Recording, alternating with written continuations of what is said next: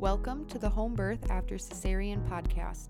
Due to the rate of unnecessary C sections, the lack of support, and limited options for VBAC moms in the hospital, more and more women are choosing to have their VBAC babies at home.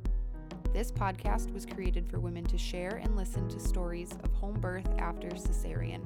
I'm your host, Rachel Garrett.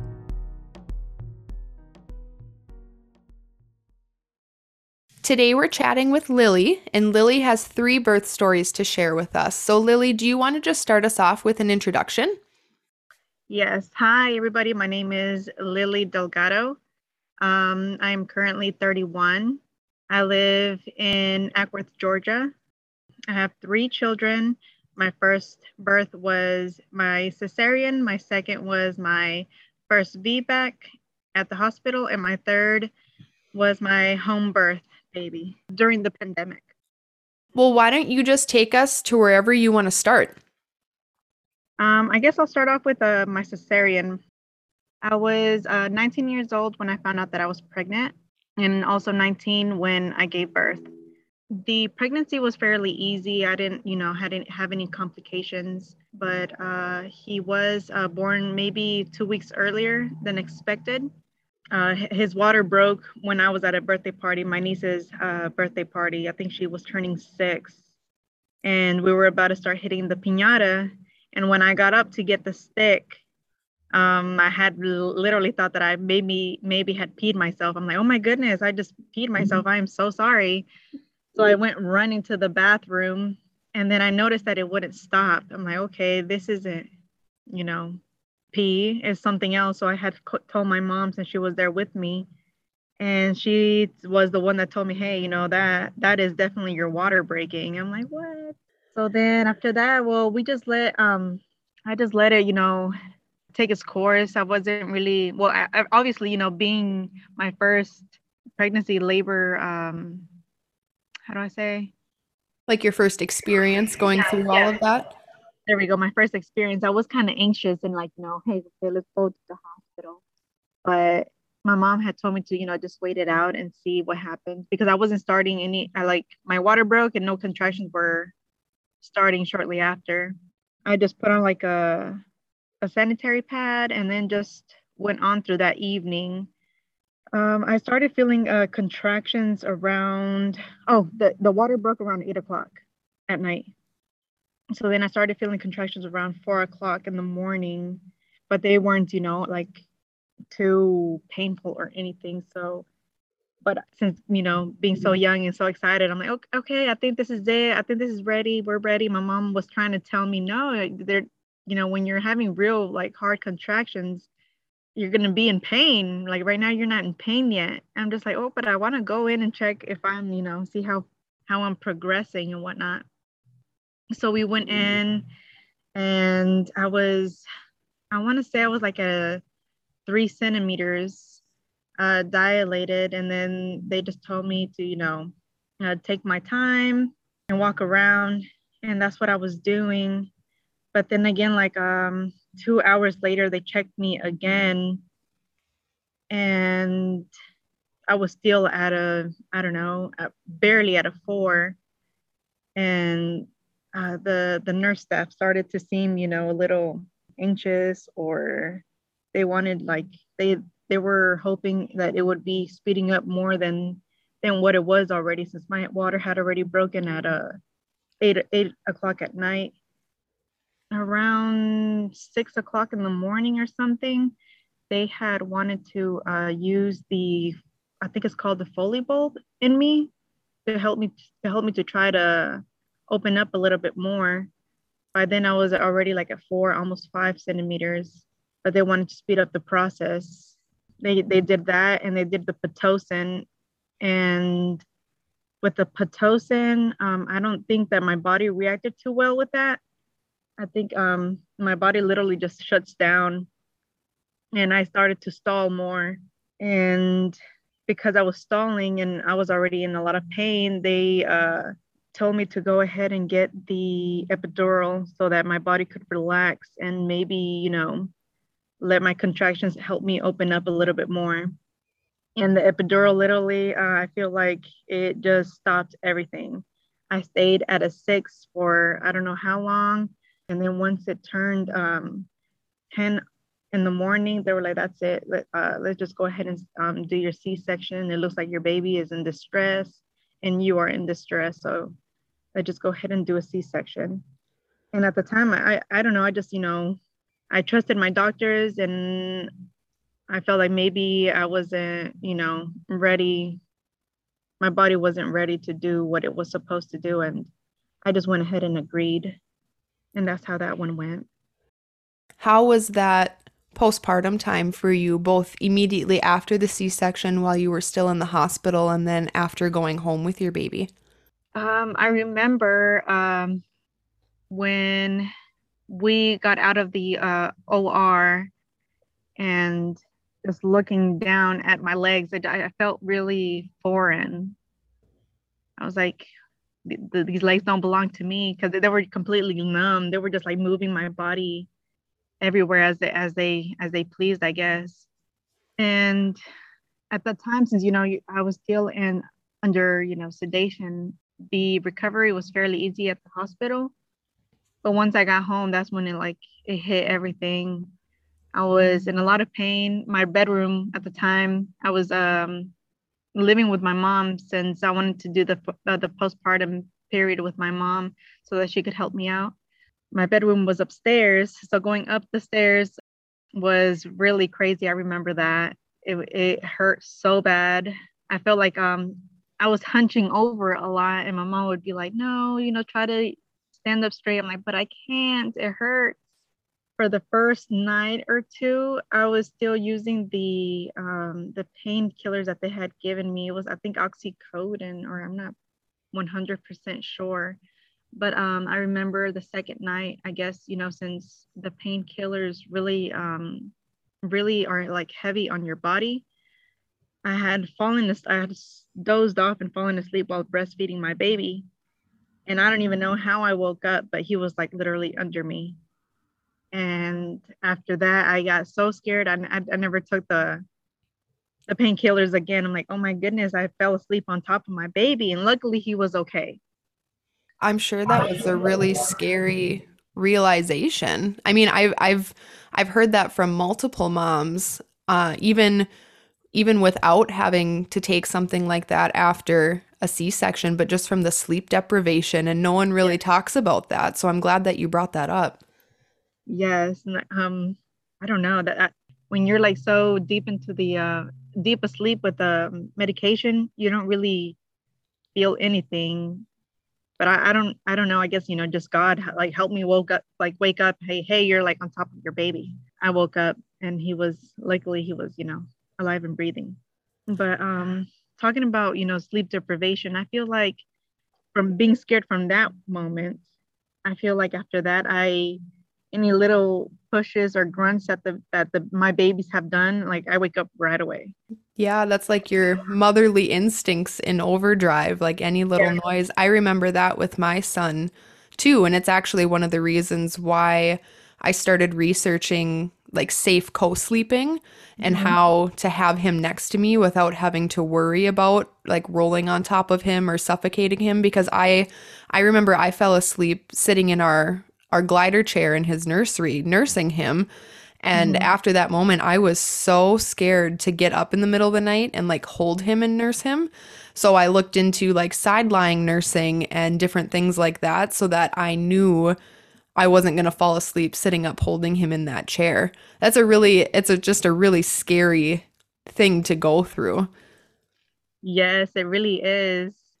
And actually talking about, you know, um, falling asleep while nursing your baby sitting down after being so scared of you know falling asleep on top of my baby i was like oh well since laying like side laying didn't well was it like it scared me i was i thought that maybe trying the um, sitting up and feeding him and breastfeeding him on the glider would help but actually actually that night well that was maybe he was probably like two weeks old you know, the sleep deprivation, I, I guess I fell asleep and I, I dropped him.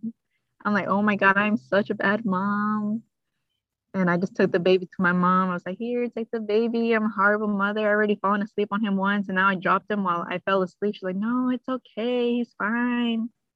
And nobody talks about that either. Like, I feel like we're so afraid to say that because we don't want other people to perceive us as a bad mom. But it is a really real thing that I think a lot of women go through.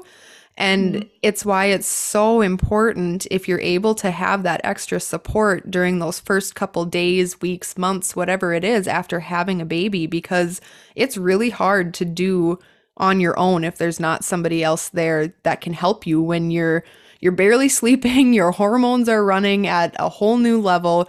You have to yeah. learn how to take care of this brand new little baby and it's a brand new world the first time you step into motherhood. I mean, each time you become a mother again, it's new, but that first time especially there's just so many learning curves.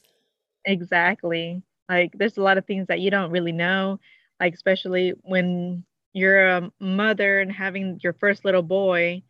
That's another thing. Also during my postpartum time, I didn't know that um, little boys when they would pee, they would you know they have little mini erections and they'd pee straight up. Mm-hmm.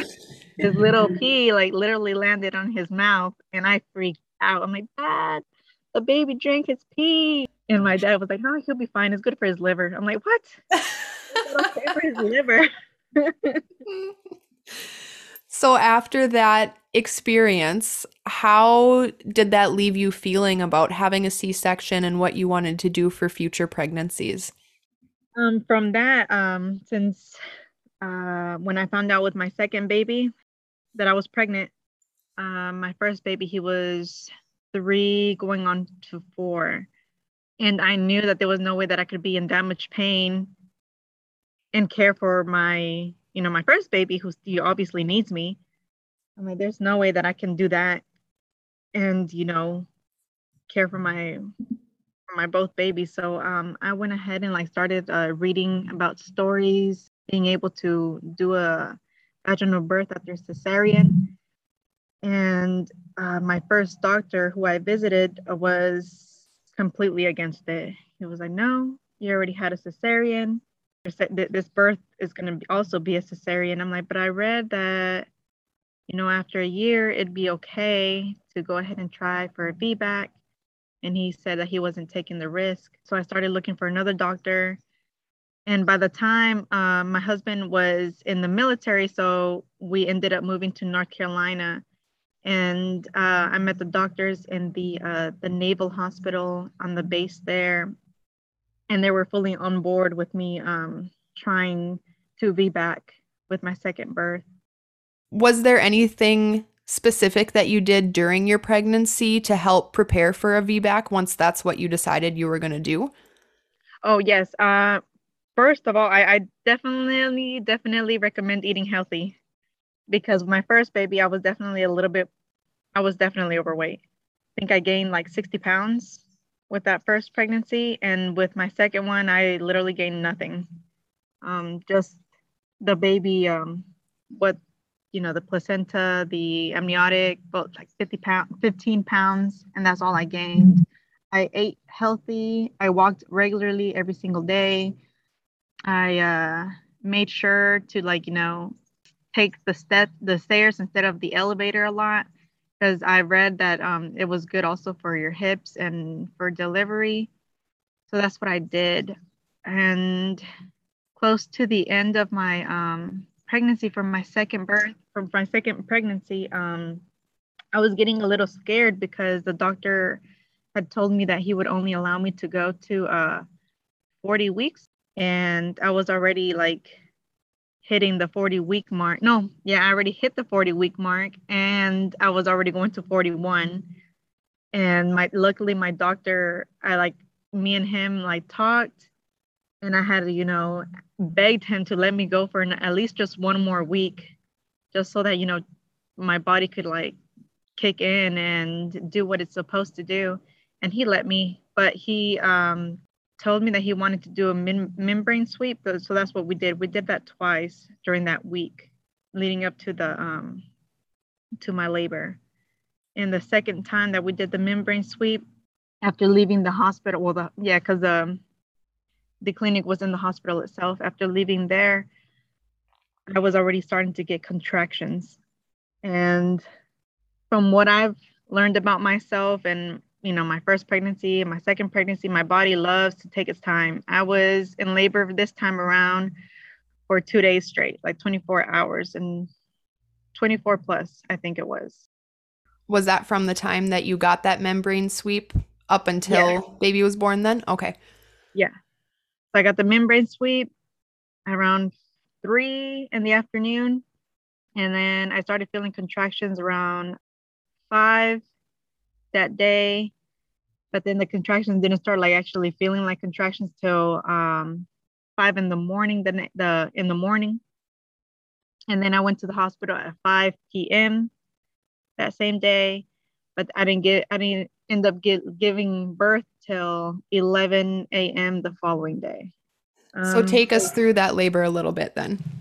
Yes, with that labor, um, it was a very long labor, and I was trying my best to stay off of the epidural because I had remembered with my previous birth that once I took the epidural, it like stopped everything. I wasn't feeling it. I wasn't having any more contractions according to the little machine that they have hooked up on you, and I wasn't opening up anymore. So uh, the doctor did did say that he wanted me to go ahead and have the uh, epidural for just in case we needed to do an emergency C-section. But uh, I got I got to seven centimeters dilated before they went ahead and did the epidural, and I stalled for like five five hours before I opened up to an eight, from a seven to an eight. And then that's when one of the nurses had talked about maybe pitocin, and I had told her no I was like, I don't, I don't want to, I don't want to do pitocin. Just let, leave me alone and let me, let my body work. And it was around 10 or 9:30 when they were telling me to go ahead and start pushing. I was already at a 10. So they started to coach push me, but I wasn't feeling any urges to, you know, to push or anything. So I stayed there pushing for like an hour and 30 minutes, almost two hours. And nothing was happening at all until I threw up. They were like, oh, we see the head. I'm like, no, but I, I don't feel like doing anything. And then they let me rest for a little bit. And then my husband was like, okay, well, let me just go use the restroom really quickly. And then once he left, I felt the urge to push. I'm like, oh my God, tell him to come back because I, I feel like I need to go to the restroom or something. And then they went looking for him. And I was like, oh, I was about to just go ahead and start pushing without him there. But luckily, he he came to the door once I started to push because I couldn't hold the urge any, any longer. So, and then, how long was it from when you actually started feeling that urge to push until baby was born? He was uh, born in one push. Yeah. I think that's so important to note because there are so many times where it's like, oh, okay, you're at 10 centimeters, it's time to push, but that doesn't necessarily mean that your body is ready to push. It's actually really common to have a little bit of a break from when you're fully dilated until your body starts feeling that urge to bear down or the fetal ejection reflex. Yes, and that, that's exactly what it was a fetal ejection reflex because it told me not to push. Like, don't push, don't push. Wait for your husband to get here. I'm like, but I can't. Oh my God, hurry up. Right. There's like no controlling it. I've yeah. I've heard a lot of women describe it as it's like that feeling when you're going to throw up. It's just mm-hmm. out of your bottom instead of coming up your throat and out of your mouth. Yes, exactly. Or like when you feel like you have to do like the number two, but like you really got to go. really, really got to go. And you can't find the bathroom until you finally find the bathroom and then you pull down your pants and it's all out. right. Exactly. Exactly. Just like that. And that's how that one went. And he was, uh, he was out in the world and everything was, everything was great. I, I didn't tear. I think they just did a, a little stitch on um my lip, my labia area, because um when the doctor or I don't know somebody touched me. I can't remember what what happened there, but um my uh, my labia area kind of had a little tear, so they put one stitch there, and that was that. How was that postpartum time then, especially compared to how things had been with your first kiddo? It was completely different. I wasn't in pain the way that I was after my cesarean. I could easily move around, pick up my baby, you know, go up go up and down the stairs as I pleased. The recovery wasn't nearly as bad as it was with my cesarean. and I feel like I was normal in the, you know, regular, I don't know, in the range that I guess you could say is normal. Feeling like my like myself in, in like a week or two. It was not difficult at all. So then after having a VBAC in the hospital, what was it that made you decide to have your next baby at home? Was there like a moment that you realized you wanted to do that or was there something that influenced you? I've always uh even with my first baby, I've always like um was attracted to having a home birth, but I didn't know exactly how to do that, where would I start, where would I find a midwife who who does home births. I didn't know exactly how to like go with that. So I just went on, you know, with uh, going to a regular OBGYN.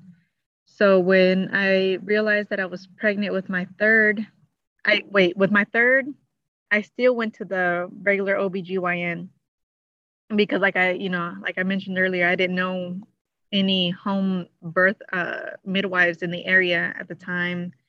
I started going with this different doctor here in Georgia. And um, once I hit like 20, or 18 weeks, 18 odd weeks, my uh, doctor had told me that I would need to go ahead and um, schedule for a cesarean by uh, 39 weeks. And I said, wait, why? I d- I don't need a cesarean since I already had my second baby uh, vaginally.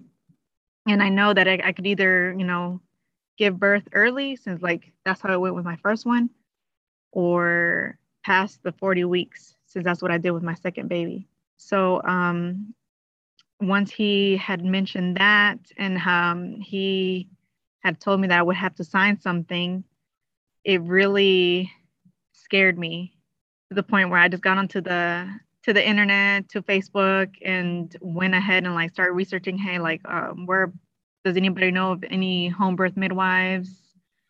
And a friend of mine who she does photography. She has sent me this Facebook uh, page group where um, a lot of midwives uh, have their contact information there and um, the areas that they served. You know, me being already close to 20 weeks, I was so scared and nervous. Like, were they even accept me? Will I even have time? But I had called every every single one of them. I called them all until I found uh, one midwife. Her name is uh, Charlotte Sanchez. She covered my area and she was so wonderful. And she told me, "Yes, I will. I will take you in."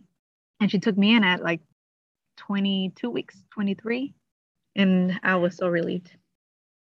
How did that care with your midwife compare to the care that you had been receiving with the OB? It was very different since uh, her care was um, at home in her office. She didn't really do vaginal exams like they did, uh, you know, like they would do at the um, at the clinic. They'd uh, always check you to see if you're if you're gonna if you're dilating or anything. She never did that.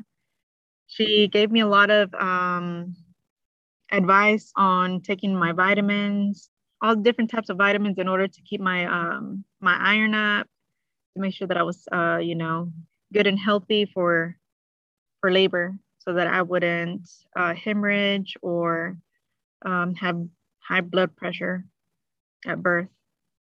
How did your husband feel about switching to home birth? Would you say he was on board or did he have some hesitations? Oh, he was very hesitant, extremely hesitant. He was like, What if something goes wrong? What if, um, you know, he had all these what ifs. And I don't know, I guess I just literally just went ahead and did what I did and just dragged him along until he was, you know, comfortable. I guess he was never really comfortable. Not even at the at the the whole labor thing. He was like, wait, like what if something happens? What if everything goes wrong? And then I just told him, hey, look at me, like everything's gonna be okay. And then I don't know, I guess his fatherly fatherly and uh, husband in, instincts kicked in and he was just there focusing on me and helping me, you know, cope with pain. And um, I guess after the whole labor and whole birth, after the baby was born, I asked him, so what did you think about, you know, this experience giving the, the having a home birth at home? And he was like, you know what? I, I liked it a lot more than being at the hospital because I am I was more involved with you here at home than being at the hospital. Because at the hospital you have all the nurses and all the staff, and then at home it's just you know me and you, your mom and the midwife. Yeah, they take on so much more of a central role, I feel like, and it's so much more family centered. I mean, mm-hmm. even when women, they'll have their husbands or partners and their kids there too. And yeah. it's just more of a family experience rather than like going through all of that and then enjoying your baby afterwards. It's it's like all encompassing through pregnancy, labor, birth and postpartum yes the whole uh, experience was completely different um, and beautiful because like like you said your the children you can actually have them there. Well they weren't there well my kids were not there during you know the whole pushing and all that but they did come into the room after the baby was born and uh, the midwife oh by the way i had a different midwife at the at the birth because my, my original midwife was at a different birth which worked out perfectly as well the midwife who delivered my baby was with um, Gifted Hands Midwifery, and she was amazing as well. And she showed the kids the placenta. She explained to them, like, you know, the where the baby lived, how the baby ate. And once um, the cord became white, um, they were able to cut the baby's umbilical cord, and they loved that. That's so awesome. And what a great learning experience for them and to have that perception of what birth can look like. Yeah, they were they they I don't know, they were in awe with everything. They really enjoyed it and they were there, you know, to see to see me, you know, in recovery and to like help support me as well. You know, they were telling Mommy, I love you. You did so good. Look at the baby. He is beautiful. I guess they, they did get a little bit of worried with the, you know, with my with my bleeding. Oh because i had given birth in the in the tub and once i got out of the tub i started to hemorrhage uh, just a little bit. Uh, my the midwife she had injected me with uh, pitocin just to you know stop the uh, the bleeding. But other than that everything went great. Well let's back up a little bit and start kind of where labor began for you with that pregnancy. Again with this pregnancy um, my labor I think this one was a lot, a little bit longer than my previous one. I was in labor for, well, how do you call what it? What would it be? Um, prodromal. Prodromal labor. Yeah. Prodromal labor for um about a week. It just kept coming, and I'm like, okay, this is it, and then it would just go away. And then it'll come back, and I'm like, okay, this is it, and then it'll go away. But then um, once it got towards the end, the last three days, the pain was constant until the nighttime came. That's when it, everything would just uh, subside and I'd be able to go to sleep until the last day. That morning, I had woken up and I was still having a lot of contractions. I had lost my mucus plug, but um, I was losing the plug um, in episodes. I, I would uh, go to the bathroom and have a little bit, go to the bathroom again and have a little bit more until um, I, I guess I completely lost it all because the last time um a, like a big chunk came out. Okay, I think this is it. and that was in the morning.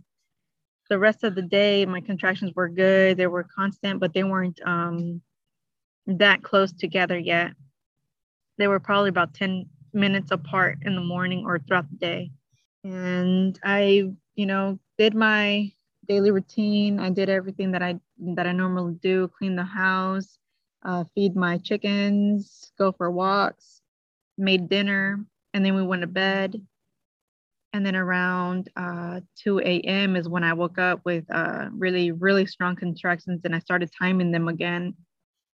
And at first they were five minutes apart. And then they went up to three minutes apart and then two minutes apart. And then that's when I called my midwife. I'm like, okay, I think this is really it. She's like, oh my goodness, this is it but we have an issue. I'm at a different, I'm in another birth right now on the other side of town. What, am I, what are we going to do? She's like, Are you sure this is it? Like, this is it. This is it. I'm like, Yes, uh, this is it. So she had called, you know, made calls and sent out midwife K. uh, my sister she had arrived to my house and so did my mom my, I gave uh, my sister midwife Kay's, Kay's number so she could see if um, an ETA of what time like she would be able to come. And she had told her that she would be arriving in the house about 40 minutes. And then at that time, I started. I just started crying. I'm like, oh my goodness, what if um, she doesn't get here on time, and I just give birth by myself and my mom and my husband were just there, you know, consoling me, and they told me it was going to be okay. And I remember I just looked up. I have this rosary in my bedroom hanging by uh, my bed, and I had told my mom to give me the rosary. And once I had the rosary in my hands, I felt instantly just calmer. And midwife Kay literally just walked through the door. I'm like, oh my God, thank God. I just felt like instant relief. I'm like, thank you for coming. And so she checks me. I'm already like at a six and a half centimeters. And the contraction started getting, you know, really like started ramping up and picking up really fast. This was probably, she arrived at my house, I want to say she got there at three. Actually, I have a message here to give you exact the exact time.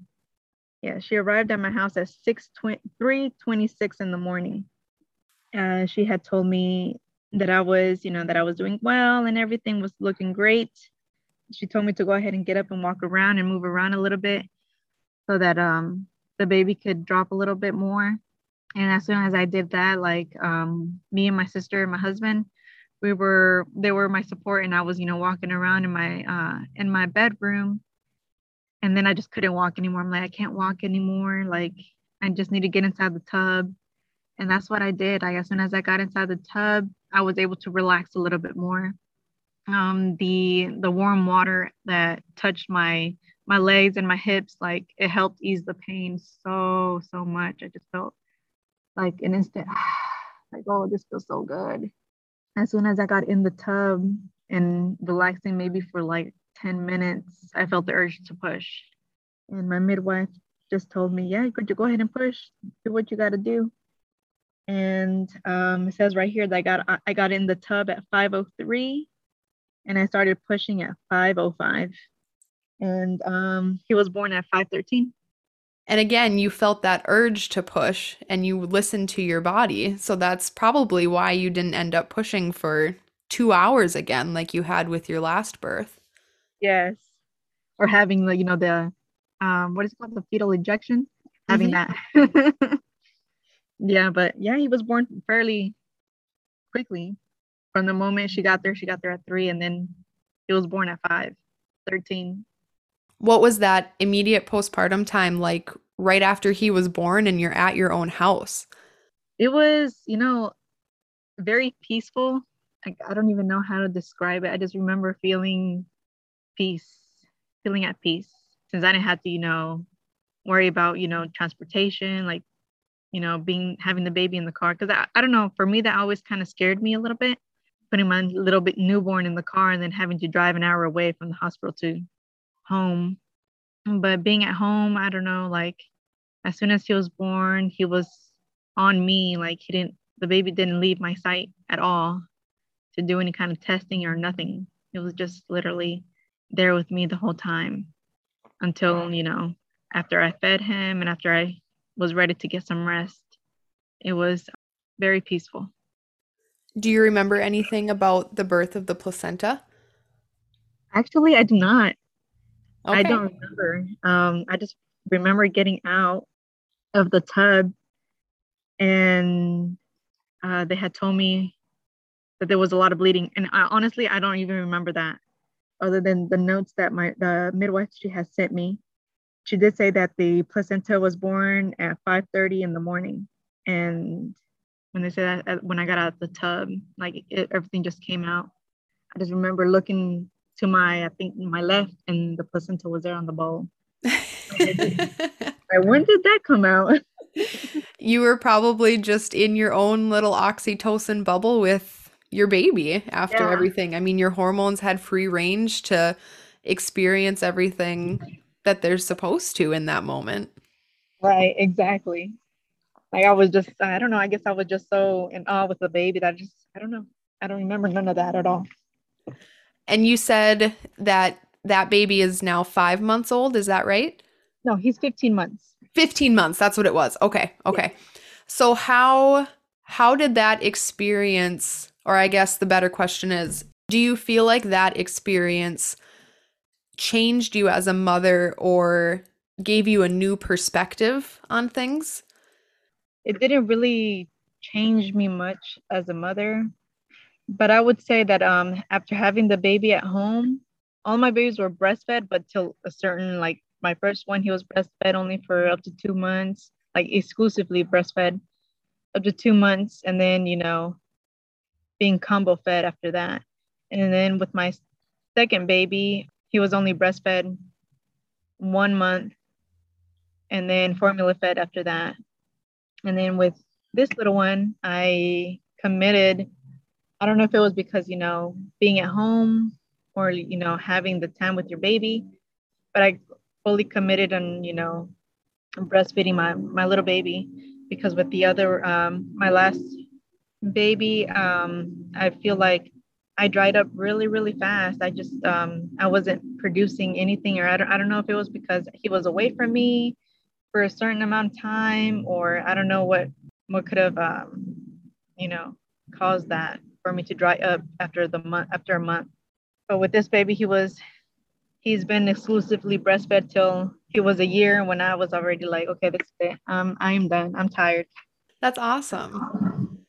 Yeah. And I'm sure just a culmination of having that past experience too. You know, like it, I feel like a lot of times your first time breastfeeding, kind of like we talked about earlier, like your first time becoming a mother and going through all these things, there's so many learning curves and just mm-hmm. things that you don't know. And once you go through it and have that little bit of experience to stand on, I feel like that can be really helpful for future breastfeeding experiences too.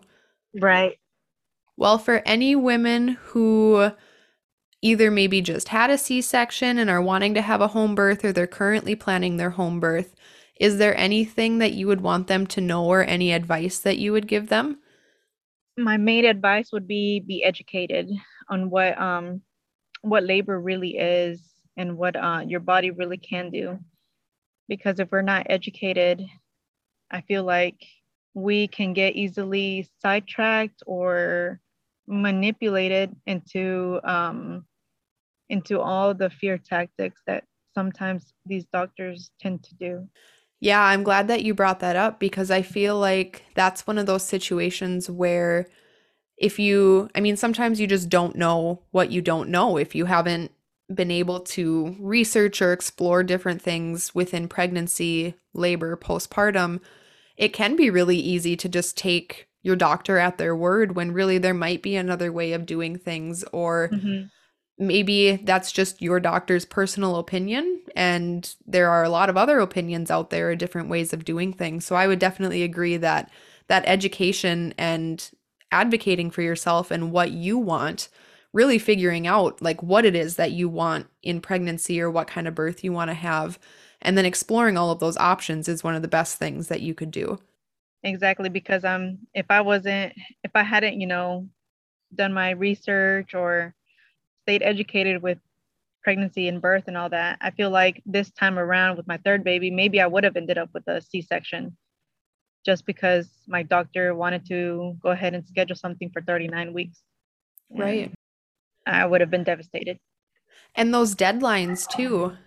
I yeah. feel like so many women are told, well, if you don't go into labor naturally by 39 weeks, or sometimes it's 40 weeks, so by your due date, then we just have to schedule a C section because I know a lot of doctors won't do inductions. There are definitely some that will for a VBAC, but a lot of times it's either your body goes into labor naturally by this point or we're scheduling a C section.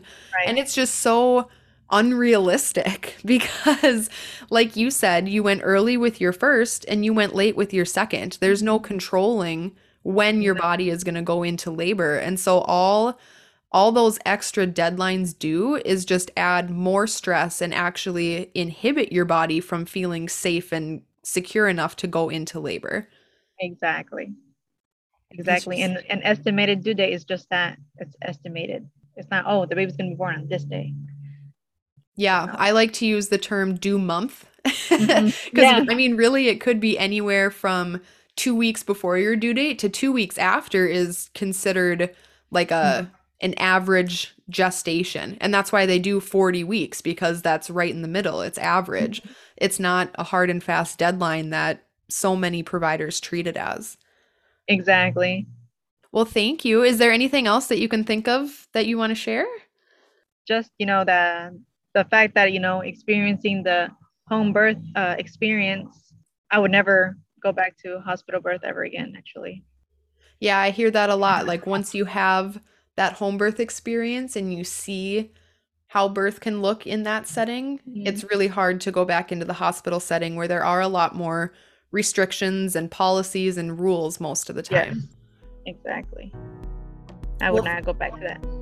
Well, thank you so much just for taking the time to share your stories and experiences with us. No, thank you, Rachel. Thank you for listening to another episode of the Home Birth After Cesarean podcast. Make sure to subscribe, leave a rating, and follow us on Facebook and Instagram. If you're interested in sharing your home birth after cesarean story, send us an email at hbacpodcast